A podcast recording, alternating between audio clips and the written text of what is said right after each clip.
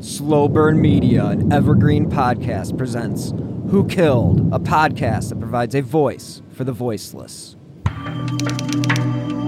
Most people in Dayton were gearing up for the Christmas holiday weekend. No one would have ever imagined what was about to unfold on the city's west side. In the end, 6 people would be dead. Laura Taylor started the crime spree by telling the group, "Let's put some drama in our lives." Tonight, Dayton's Christmas killer, Marvallous Keene, is eating his last meal. Corrections officials say he's dining on steak, shrimp, fried onions, and chocolate cake in a cell in Lucasville, not far from where he'll be Tuesday morning. Keene's 3-day murder spree in 1992 left 5 people dead. Relatives of his victims say he's never showed any remorse for the killings. Becky Grimes, NewsCenter 7. Hello and welcome to episode 145 of Who Killed. I am your host, Bill Huffman, and this is a Slow Burn Media and Evergreen Podcast production. When most people think of the holidays, they think of hanging out with friends, family, possibly giving some gifts, opening some presents, and definitely eating some delicious food. Unfortunately, the people we are talking about this week weren't thinking about those Yuletide traditions. In fact, they were about to terrorize the city of Dayton for multiple days with random killings, taking the lives of 6 people. For those 6 people, what could have been a time of love became a Christmas nightmare that the city has yet to forget. And the Dayton Daily News was all over this crime in 1992, and they wrote a retrospective on the terror that these 4 individuals caused a decade after the crime. And it really pieces the puzzles together well. And I wanted to read directly from the article because it is just really well researched and really well done. So I'm going to read verbatim from this Dayton Daily News article from 2002. Quote, "It began with a sudden impulse for excitement and an easy itch for easy cash. Before the Christmas weekend ended in 1992, 6 people would be dead and 2 others wounded, the bloodiest murder spree in Dayton's history. And the ones who did it got little more than a few dollars, some jewelry, and a pair of gym shoes. Marvallous Keene, 20, and his 16-year-old girlfriend, Laura Taylor, had been inseparable for 2 weeks, ever since they got drunk and spent the first night together. Now, 2 days before Christmas, they had used up their money for a night at a downtown hotel. Then Taylor came up with an idea. She knew a man on Prescott Avenue who had a job at General Motors, drove a nice car, and always had money, especially for sexual favors. He would let them in his house, and they could rob him. 'Let's do it,' Keene said. He packed up a few things, including 2 cheap .25 caliber automatic handguns, one nickel-plated, the other black.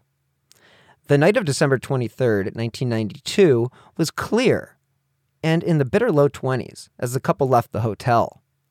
Without a car, they walked over a mile over the river to 159 Yuma Place, an apartment in the Inglewood Court public housing complex where an older man named Bill ran a crack cocaine den. Bill's was where the loosely connected gang that dubbed itself the Downtown Posse crashed and did drugs after a night of drinking and panhandling on Courthouse Square. The 9 youths were of different races, different backgrounds, but all were rebellious, at odds with their parents, and shared the craving for a thrill. Taylor had been expelled from Meadowdale High School 4 months before and hadn't seen her parents in nearly 3 weeks. Keene was once a choir boy and a regular churchgoer, and he had just returned to Dayton after 18 months with his father in Los Angeles. His mother had hoped that stay would help him overcome his rage at the murder of his brother, who was fatally shot during a foiled robbery attempt the previous year. Taylor was 5 feet tall, with long, straightened hair, and had a sweet, almost childlike face. Keene was big and flashy, with a box haircut and a penchant for jewelry. But he could be surprisingly polite, addressing those in authority with yes, sir, and no, sir. From Bill's apartment, Taylor called the man on Prescott Avenue and promised him an orgy. Then she and Keene recruited 20-year-old Heather Nicole Matthews, who was just out of prison in October and was also reacquainting herself with crack cocaine. Now together in the biting cold, the trio walked the 3 miles up Salem Avenue to 34-year-old Joseph W. Wilkerson's house in the 3300 block of Prescott Avenue. There, they robbed and killed their first victim. On Christmas Eve morning, Matthew's boyfriend, 17-year-old DeMarcus Maurice Smith, joined the spree. Smith was wanted by police for a variety of parole violations. Another 48 hours would pass before the killer's trail was picked up. And for the families of the victims and the investigators who labored to bring them to justice, Christmas would never feel the same. On Christmas Eve, 1992, at about 7 a.m., Keene, Taylor, and Matthews drove Wilkerson's red Buick back to Bill's, unloaded the trunk, and then slept at the apartment until noon. Then they got up, went downtown, and spent the afternoon hanging out at Courthouse Square and the arcade. Later that evening, Taylor went to rob a trick. Keene and Smith drove her to Main Street, where she lured one and got into his car. Keene and Smith followed in the Buick. When the car stopped on Neal Avenue, Smith got out of the Buick and shot out the trick's back window, with Taylor still in the car. The trick hightailed it for Main Street, over the bridge, downtown, and into the parking lot of the Dayton Police Headquarters on 3rd Street. Keene and Smith followed, but soon quit the chase. The two drove around for a while until Smith decided to look for Taylor. Keene left him out on Main Street. Smith was carrying his gun. Eventually, Keene, Taylor, and Smith all returned to Yuma Place, but left again that night in the Buick looking for another victim. And they found one at a public payphone. And this was a brutal and baffling scene. When dispatchers contacted members of the Dayton Homicide Squad at nearly 10:15 that night, Detective Doyle Burke was at his aunt's house for Christmas dinner. Detectives Wade and Tom Lawson, brothers who lived in Miamisburg, were with their families, and Sergeant Larry Grossnickle was at an evening service at the Happy Corner Church of Brethren in Englewood. The call was not unusual. Squad members are on call 24 hours a day, 7 days a week. Christmas season was no exception. The investigators found a brutal and baffling scene at 517 Neal Avenue. Blood and shell casings, 9 in all, lay spilled on the pavement near an open phone booth. Uniformed officers told the homicide squad that 18-year-old Danita Goulet, who was on the phone when attacked, had been removed to Grandview Hospital, where she was pronounced dead soon after her arrival. 5 bullets had pierced her body. Her shoes and her jacket were all that seemed missing. Witnesses said they had seen 2 black males running from the scene into a long, dark, red car. Quote, "We have no idea why this lady was shot or why so many shots were fired," said Wade Lawson, who would be named lead investigator. Quote, "Sometimes on the job, you can look at the scene and get an idea of why," Burke said. "But in some cases, and this is a good example, there is no why. There is just no reason whatsoever." Unknown to investigators, Goulet was the gang's second victim. The first, Wilkerson, lay dead in his home on Prescott Avenue. The squad queried witnesses and gathered evidence on Neal Avenue, including the empty aluminum casings from the 9.25 caliber Blazer bullets. Blazer wasn't rare ammunition, but it was cheap, and the casings couldn't be reloaded with new powder and a bullet and then reused. Most people used it for target practice, not for killing. Though seemingly unimportant at the time, the casings would supply the one thread that would tie together the long string of murders. "We shot her! We shot her!" Late that night, the apartment on Yuma Avenue was in party mode. Bill wasn't there, but most of the gang was, including Wendy Cottrell, 16, and her 18-year-old boyfriend, Marvin Washington. Matthews was there too, recovering from a fight with her old boyfriend, 28-year-old Jeffrey Wright, who had just stormed out. Suddenly, Keene, Taylor, and Smith came bursting in. Taylor was holding Goulet's bag and clothing. We shot her, she excitedly told Matthews. She and Smith went through her bag and clothing they had taken. They found 50 cents. Yeah, we laid her out, Smith bragged. He put on Goulet's Fila gym shoes and discovered they fit. He kept them on. Smith still had the .25 caliber automatic that Keene had given him and liked to flash it. Taylor now had a .32 caliber Derringer stolen from Wilkerson's garage. The apartment on Yuma contained other items stolen from Wilkerson's home, including a portable color television and a microwave. An half hour before midnight, Wright returned to the apartment looking for Matthews. He dragged her by the hair to a bedroom. Smith followed, and they battled over Matthews. Smith chased Wright out of the upstairs apartment and fired at him as he raced across an open field. As Wright hit the ground and tried to play dead, Smith walked up and pulled the trigger on the automatic until the gun emptied. Shot 4 times in the legs, Wright got up and ran for the neighbor's house, who helped him into the 5th District Police Station on Salem Avenue. He would get treatment and survive. The incident must have gotten Taylor thinking about one of her former boyfriends, Richmond Maddox. Maddox had money and a car. And now we're on Christmas Day, 1992. Having spent most of the night on the Goulet case, the homicide squad members caught some fitful daytime sleep and were trying to enjoy Christmas evening with their families, until dispatchers called at 8:50 p.m. The Lawson brothers were the first to arrive at the scene in Dayton View, where a blue Chevy Caprice had smashed into a tree in front of a house at 2256 Benton Avenue. The driver's body, a young black male, was slumped across the floor by the front seat.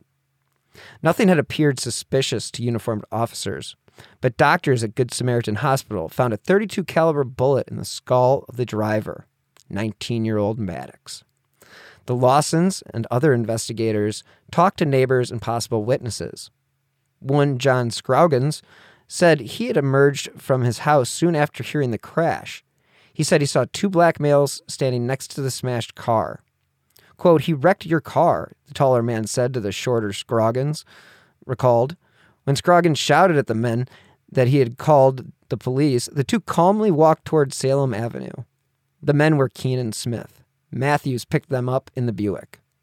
To the Lawsons and the other investigators, it was one of the most bizarre Christmas murders, and it didn't even hint at a link to the brutal killing of Goulet.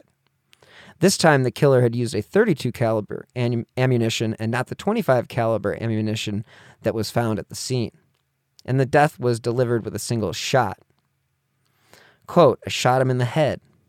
When Matthews picked up Taylor in the parking lot of a Salem Avenue shopping center, Taylor was agitated, trying to unjam her Derringer. Matthews told her to calm down and tell her what had happened. Quote, "I shot him in the head," she said. "I shot him." Taylor had lured Maddox from his parents' home by promising to go with him to a hotel. When Maddox noticed a car following with Matthews, Keene, and Smith inside, Taylor said they were cousins, just making sure she got into the hotel safe. But Maddox became suspicious, stopped for a minute on Benton Avenue, then hit the accelerator. That's when Taylor put the Derringer to his right temple and pulled the trigger. Taylor threw open the passenger door and rolled out of the car, careening before it hit a tree. Her right leg was injured from the jump, and she ran limping all the way to Salem Avenue. Now we reach December 26, 1992, and we are still reading directly from the Dayton Daily News retrospective. After the shooting of Wright on Yuma Place, late Christmas Eve, the gang changed its choice of hangout to elude police. Now they gathered at the Cumler Avenue home of Sandra Pinson, the mother of another gang member, 16-year-old Dion, and the aunt of yet another 17-year-old Nicholas Woodson. The youths talked about ways to get quick cash, then took off in 2 cars, one following the other. But sometime between 1 and 2 a.m., the cars separated. Riding in the Buick, Matthews, Taylor, Keene, and Smith decided to drive to a bank on Salem Avenue and rob someone using the ATM machine.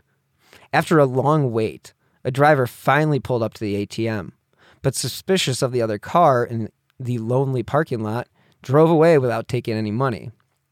So the gang moved on and pulled into a BP station on Salem Avenue, where they spotted a young woman pumping air into her tires. Keene and Smith burst out of the car. Keene pulled his silver automatic, and Smith said, "Shoot her!" The woman ran without shots being fired, and Keene and Smith got into her car, a black Dodge Shadow. Both cars returned to Cumler Avenue. They still had no cash. Keene and Smith decided they would rob a store. Taylor chose the Target, a little place on West 5th Street, the short-stop mini-market, where just two people worked. It was isolated and easy. Matthews gave Smith her gun and drove the four of them there. Taylor walked in first to case the place. The plan was, if she didn't come out after several minutes, it meant the coast was clear. Taylor bought chewing gum, then walked to the back of the store and took out a Chili Willy fruit juice from the refrigerator case. She asked how much the Chili Willy was. Sarah Abraham, the clerk behind the counter and the working mother of an 11-year-old girl, answered 35 cents. Taylor was a nickel short, so she went up to Jimmy Thompson, 71, who was a regular at the store and sometimes did errands for Abraham and her assistant, Jones Pettis. Thompson gladly gave the sweet-looking girl a nickel. Then Keene and Smith entered the store. After a long Christmas night working the Maddox case, the homicide squad was called out a third time at 8 a.m., barely enough time for breakfast, shower, and a shave. The scene at the shortstop mini-mart was a frightening mess, especially behind the counter where Abraham had been shot. She had been removed to St. Elizabeth Medical Center and was clinging to life with two bullet wounds, one through her mouth, the other into the top of her head. Unfortunately, she would die 5 days later. The gang fled with a whopping $44, but this time detectives had two prime, excellent witnesses. Pettis had been shot in the stomach but was still conscious. Thompson had escaped injury by faking a hit and slumping over the counter. Quote, "We had good descriptions of both the suspects and the getaway car," Wade Lawson said. It was a blue Pontiac Grand Am, the second of two cars stolen from Wilkerson, whom the squad still had no idea was dead, because no one had reported him missing. And the killers left an intriguing clue. The gunman used a .25 caliber Blazer ammunition, the same caliber and brand that had killed Goulet. But until the shells had undergone ballistics tests, there was no way to be certain it was a match. But as more witnesses were interviewed, the killer's descriptions began to overlap. Burke left the shortstop with a nagging feeling they would be hearing from the same shooters again. Back at Cumler Avenue, Keene and Smith were getting scared. Too many people knew too much, and one of them could snitch to police. Keene and Smith moved the blue Grand Am to Catalpa Drive, the next street over from Cumler, then switched license plates between the stolen Dodge Shadow and Wilkerson's car to try to throw off the police. But Smith didn't feel safe, especially from Cottrell and her boyfriend, Washington. Quote, "We ought to unload a clip in Marvin," Smith said. He was convinced that Washington had told police he had shot Wright, Matthews' old boyfriend. Five gang members, Keene, Smith, Taylor, Matthews, and now Nick Woodson, crammed into the back of the Black Shadow and drove to Bill's at Yuma Place. There, they invited Cottrell and Washington to drive around and get something to drink. Behind Keene, who was driving, sat Woodson, with Cottrell in the middle, sitting on Washington's lap, and Taylor by the door. Cottrell was pregnant with Washington's child. They drove first to a liquor drive-thru and passed drinks around the car. Keene soon decided to visit his brother's grave and drove them over to the cemetery on Germantown Street. Woodson, who sensed what would happen next, asked to be taken home. Keene dropped him off on Limestone Avenue, and the remaining six drove around until Keene happened to see an open gate at a city gravel storage area off Richley Drive. Keene pulled through the gate and stopped the car. Keene got out, drank some wild Irish rose, Then Smith got out and drank his Thunderbird. Keene told Cottrell to get out of the car. Smith told Washington to do the same. Keene then pulled his gun. Then Smith. Quote, "We didn't snitch," Cottrell pleaded. "We did not snitch. Can you come in and talk?" Now, that was what the headline was for the next section of the article. And it goes on to state, tipsters' calls were flooding in the downtown homicide office by that afternoon. Grossnickle, who, like the rest of the squad, hadn't had a decent night's sleep in 3 days, was going through a mountain of paperwork for the Abraham case when dispatch sent through a call from a man named Nick Woodson.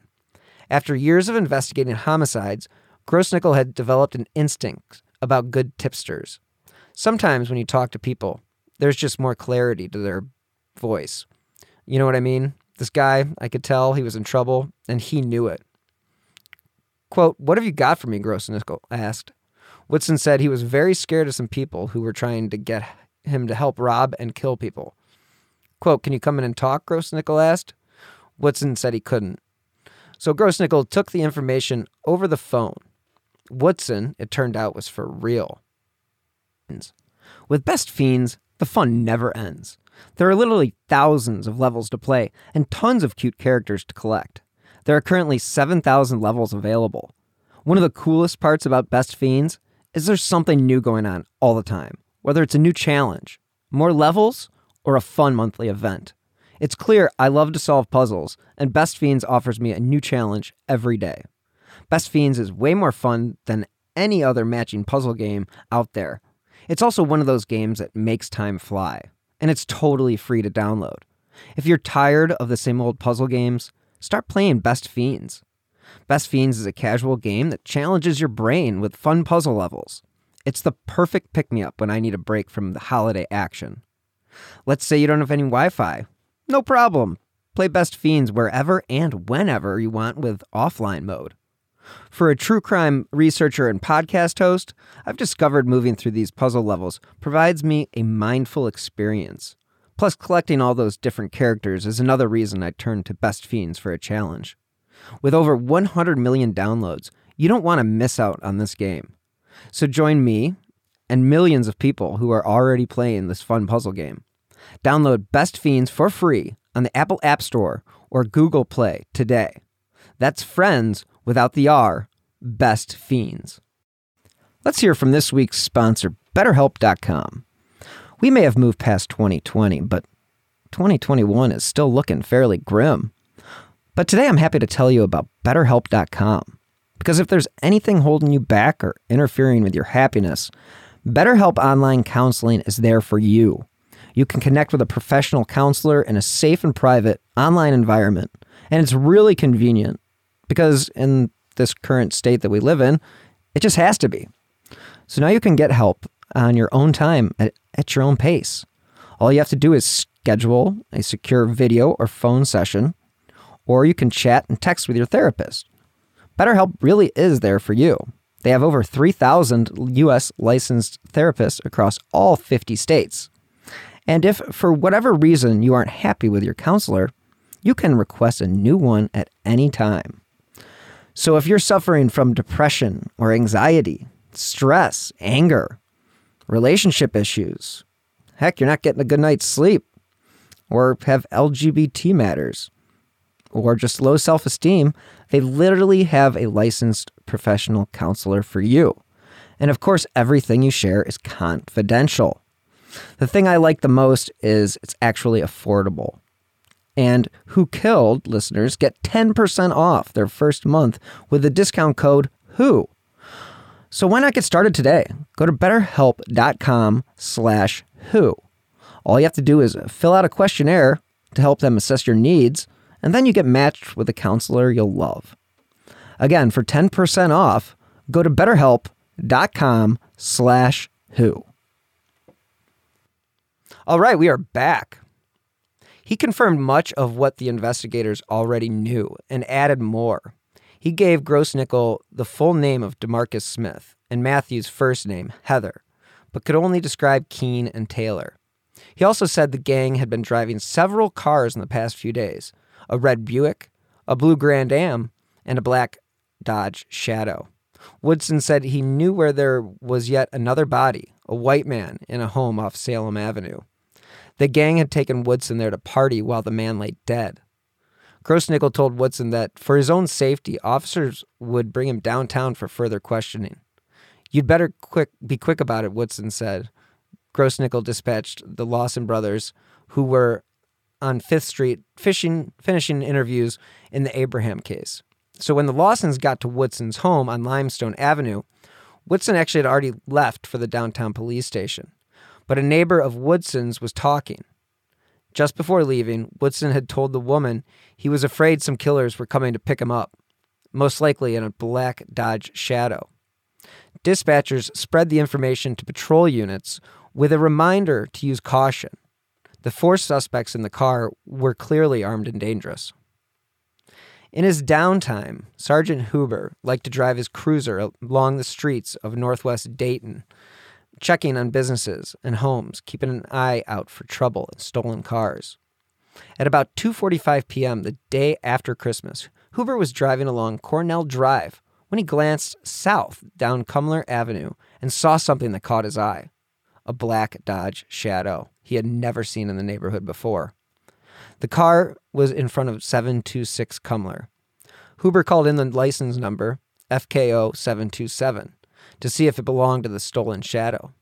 A check showed the plate belonged to a blue 1989 Pontiac Grand Am, registered to Wilkerson.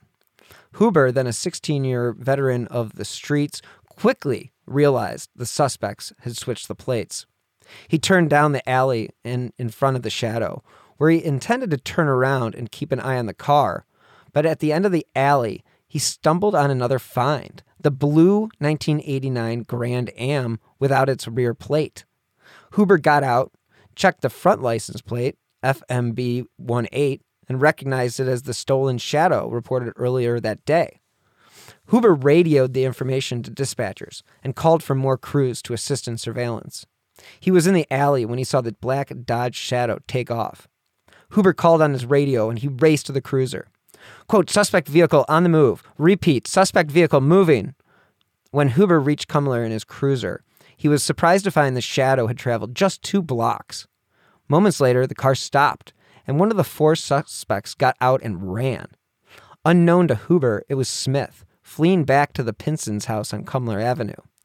Huber focused on the Shadow and the other 3 suspects.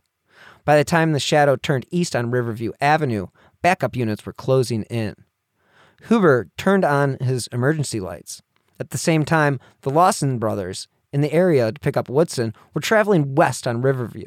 They blocked the Shadow with their unmarked car. The Shadow stopped. Huber jumped from his cruiser with his gun drawn, careful to stand behind his door. An unmarked police van pulled up beside Huber. 3 plainclothes officers with riot shotguns emerged from its side door. 3 more backup units pulled up behind Huber. Every officer had his gun pointed at the Shadow. Shouts of, quote, "Get out of the car!" ricocheted through the air. The suspects came out slowly and peacefully. They found Keene's .25 caliber nickel-plated handgun under the driver's seat. One of Wendy Cottrell's delicate gold necklaces was around Keene's neck. He was also wearing Danita Goulet's red and white plaid jacket.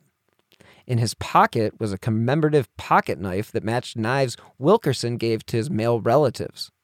Soon, a woman told Detective Terry Pearson where the man who fled from the car had gone, the Pinson address on Cumler. Pearson and Detective Frank Nankivell arrived at the Cumler address and asked Sandra Pinson if they could come in. She said, "Fine." Pearson asked if anyone else was home. "No," Pinson said. But the detectives heard steps coming downstairs. Was a young black male wearing a pair of green slacks, no shirt, no shoes. "Who are you?" Pearson asked. "Dion," he said. "I live here." Sandra Pinson said nothing. Quote, "Could we check the rest of the house?" Sandra said they could. Upstairs, they found Earl Strickland, Sandra Pinson's boyfriend. Strickland told the police officers that the man in the green pants was not Sandra's son, Dion, but the person they were looking for. So Pearson and Nankivell arrested the young man, whom they later learned was Smith, Before they took him to headquarters, the detectives had him get his clothes that he had put in the bedroom closet. Among the items there were Goulet's Fila gym shoes. Sandra Pinson told the detectives that the gang had been living in her home the last few days.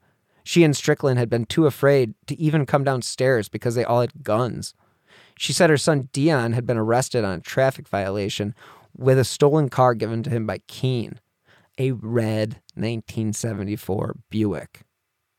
Sandra Pinson showed them her son's traffic tickets. Pearson called in the registration on the stolen car. It belonged to Joseph W. Wilkerson in the 3300 block of Prescott Avenue. Police converged on Wilkerson's home at around 3 p.m. and found no signs of forced entry, but the door was unlocked and no one was answering. In the living room, they saw furniture overturned and items scattered. A TV set appeared to be missing. Dust on an empty stand, the only clue. The kitchen in the back was an even bigger mess. Cabinets open, their contents spilled. Silverware, magazines, and coins were strewn about. A small microwave appeared to be missing from its spot. Room after room had been ransacked. In the back bedroom, Wilkerson's body lay on the bed in the middle of the room. Arms spread-eagled, his wrists were tied to bedposts with electrical cord, his face and chest covered with bloody quilts. He had apparent gunshot wounds to the right eye, another to the left chest. In the bed's tangled sheets, Burke found what he had feared, an aluminum casing for a .25 caliber blazer bullet. Quote, "That was the culmination of everything," Burke said. "We realized we had been dealing with all along." The four suspects now in custody downtown were interrogated in separate rooms. Keene, Smith, and Matthews volunteered nearly everything. Nearly because no one mentioned what had happened to Cottrell and Washington at the city gravel storage area. Then again, the investigators knew nothing of those murders and hadn't asked. Keene was cooperative, even respectful, answering yes, sir, and no, sir. A throwback, perhaps, to his choirboy days. It was hard to believe, with his demeanor, that he was responsible for these murders, Wade Lawson said. Matthews, who had never pulled a trigger but often drove the getaway car, gave the most complete statement to avoid a death sentence. But Taylor, tight-mouthed and defiant, wanted a lawyer. None of them showed any remorse. But at least with the other three, you got the impression that they realized the consequences of their actions, Burke said. But Laura Taylor couldn't have cared less, or at least it seemed to me. A cold-hearted girl, Wade Lawson called Taylor. It had been Taylor's idea to rob the shortstop mini-mart, police interviews would disclose. She didn't shoot anyone there, but she had cased the place for Keene and Smith. It had been Taylor's idea to entice Wilkerson with sex, then rob him in his home. After Keene shot Wilkerson in his chest, Taylor finished him off with a second shot to his head using the Derringer she found in his home. It had been Taylor's idea to rob and kill her old boyfriend, Richmond Maddox. She used the same Derringer to put a bullet in his head. Perhaps the most cold-blooded of all, Keene said Taylor had watched as he put a gun into the mouth of her friend, Cottrell, and fired. But because of her age and her sex, and perhaps her petite size, local civil rights activists viewed Taylor as an unwilling accomplice. They pressed for her release, and she was transferred to the Youth Detention Center. There she was counseled by the Reverend William Head, chief investigator of the Dayton branch of the NAACP. Soon after, Head would supply police with a final word to complete the grisly case. At 4:45 p.m., Burke with his family in North Dayton, sitting down to Christmas dinner 2 days late, he felt good that the four suspects were off the streets. Then the phone rang. When he heard the Reverend Head had paged him, his heart sank. The Reverend never bothered him at home unless it was urgent. 2 more bodies, Head said. At about 5:30 p.m., investigators gathered at the city gravel storage area south of Richley Drive. It was in a woods across the street from Louise Troy School. The gate to the complex was open. Just beyond a large pile of dirt and gravel, 2 bodies lay. Again, Cottrell had been shot in the mouth and through the ear. Her shoes were missing. She was on her back, her coat open, and the inside pockets pulled out. Above her head, a foot away, were 3 spent .25 caliber blazer casings. 8 feet away was Washington's body, also on his back, shot several times in his side and in the head. 7 .25 caliber casings silhouetted his body. Cottrell's mother identified her from a photograph. She hadn't seen her 16-year-old daughter in 3 weeks. Keene, Taylor, Matthews, and Smith were convicted of murder.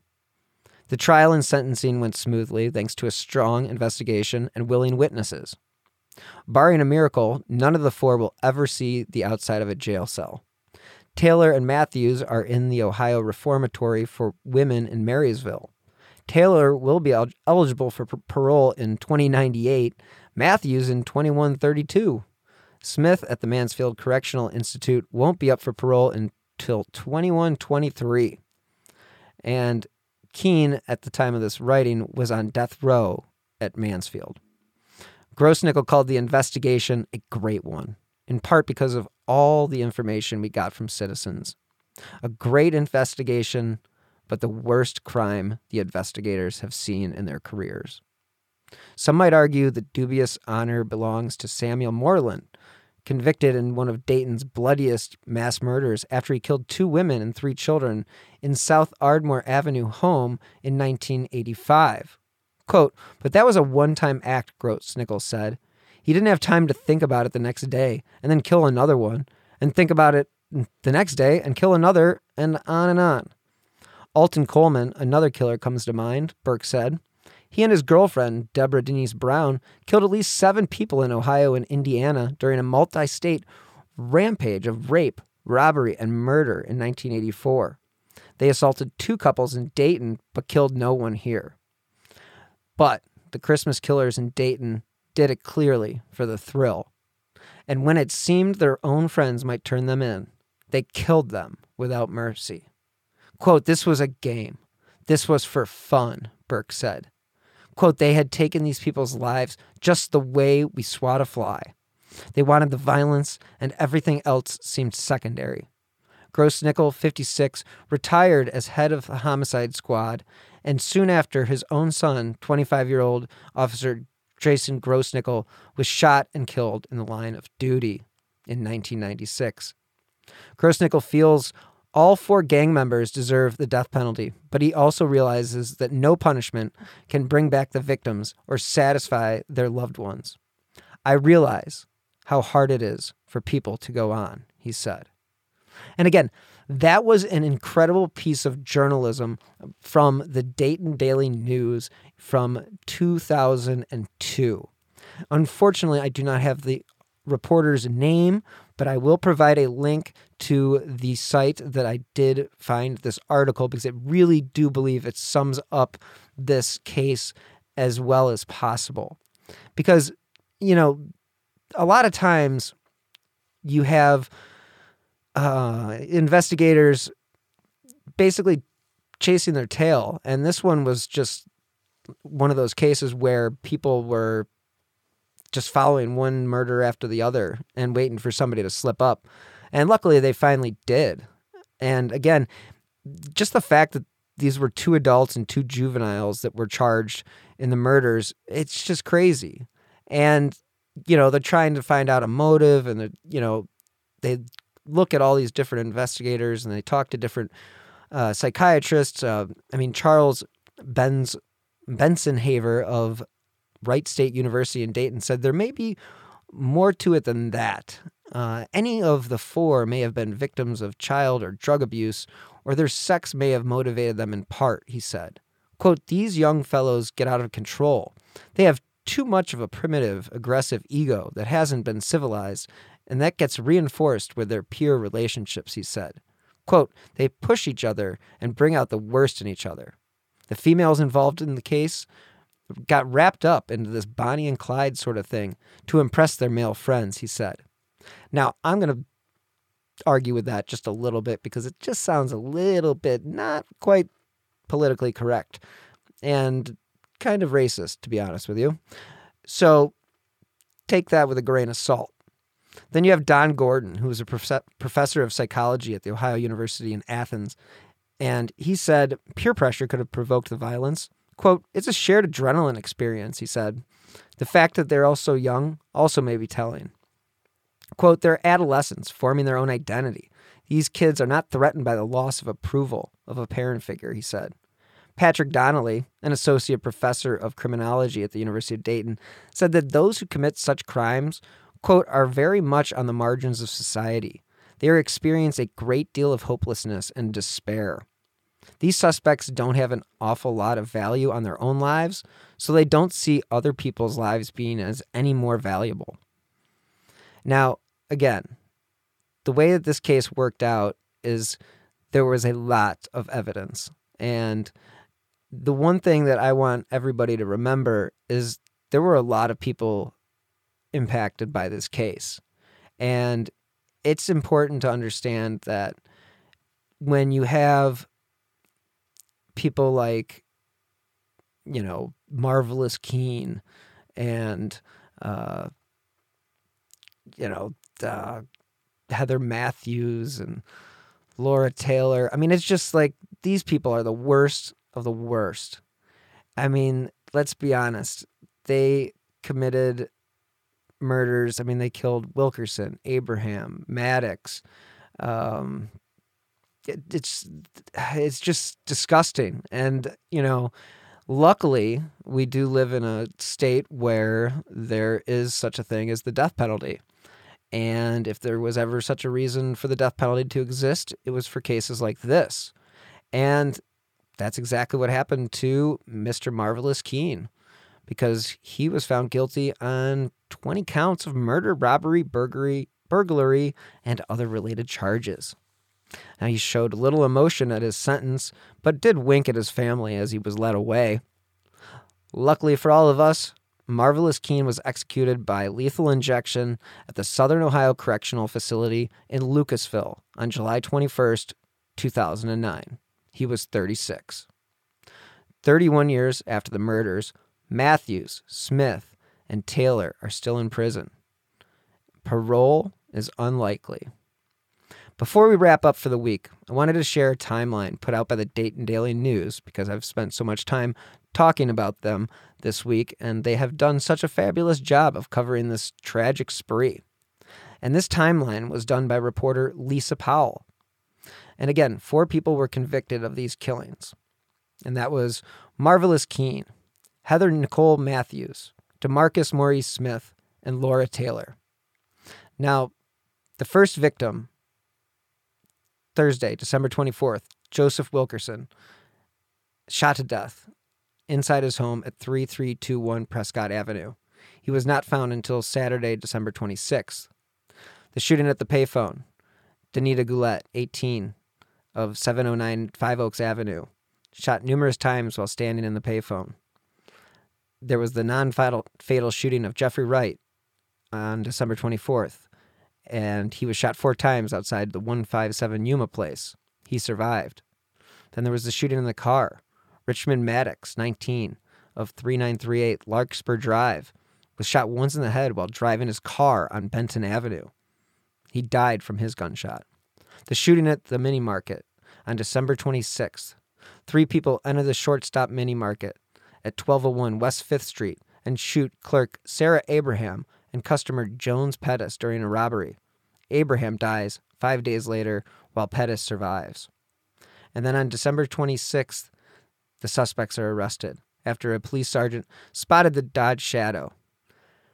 So, the final victims are found on December 27th when police receive a tip and soon find 16-year-old and 18-year-old, that was Wendy Cottrell and Washington, shot to death at a city-owned gravel dump at 1654 Richley Drive. So the bottom line of this week's episode is don't go on murder sprees and ruin the lives of hundreds of people who knew these victims. The city has never recovered. Marvallous Keene got what he deserved, and so have the others. I hate to bring you such a downer episode, but hey, like I said at the beginning, criminals don't take the holidays off. And that will do it for this week. Look for the captain on a special holiday episode of Who Killed. Thank you to BetterHelp.com for sponsoring this week's episode. If you'd like to save 10%, please use my promo code WHO. And thank you to Best Fiends for being a sponsor as well. Download the app today at the Apple App Store or Google Play. Also, I will be in attendance to CrimeCon 2022 in Las Vegas. That is running from April 29th to May 1st. Get your tickets today. I should have a promo code for you soon. Anyway, you guys know I drop new episodes of Who Killed every Friday. So if you enjoy this podcast and the other shows, you can help support by using my PayPal account at WilliamHuffman3. Or you can contribute to the show via the Venmo app with my username at Bill-Huffman-3. As you've heard me say before, every contribution, big or small, does help keep these Slow Burn Media podcasts running. You can also support the show by leaving a 5-star review on Apple Podcasts or wherever you listen to your favorite shows. Again, those 5 stars do help keep the important cases that I cover, such as Amy Mihaljevics, in the spotlight. So, if you'd like to stay up to date on the cases that I have covered, as well as the new shows that I have in the pipeline, please follow me on Twitter at BillHuffman3. Thank you guys so much again for listening. As always, until next time, be healthy and stay safe.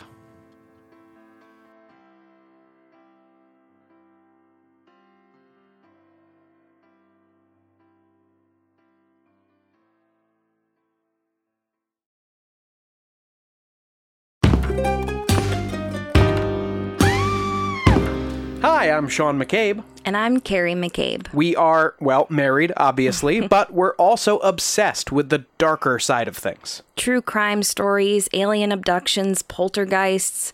If it leaves you scratching your head and keeping those lights on at night, we want to hear about it. That's why we host the podcast, Ain't It Scary, with Sean and Carrie. Every week, we bring our listeners a true story guaranteed to send chills down your spine.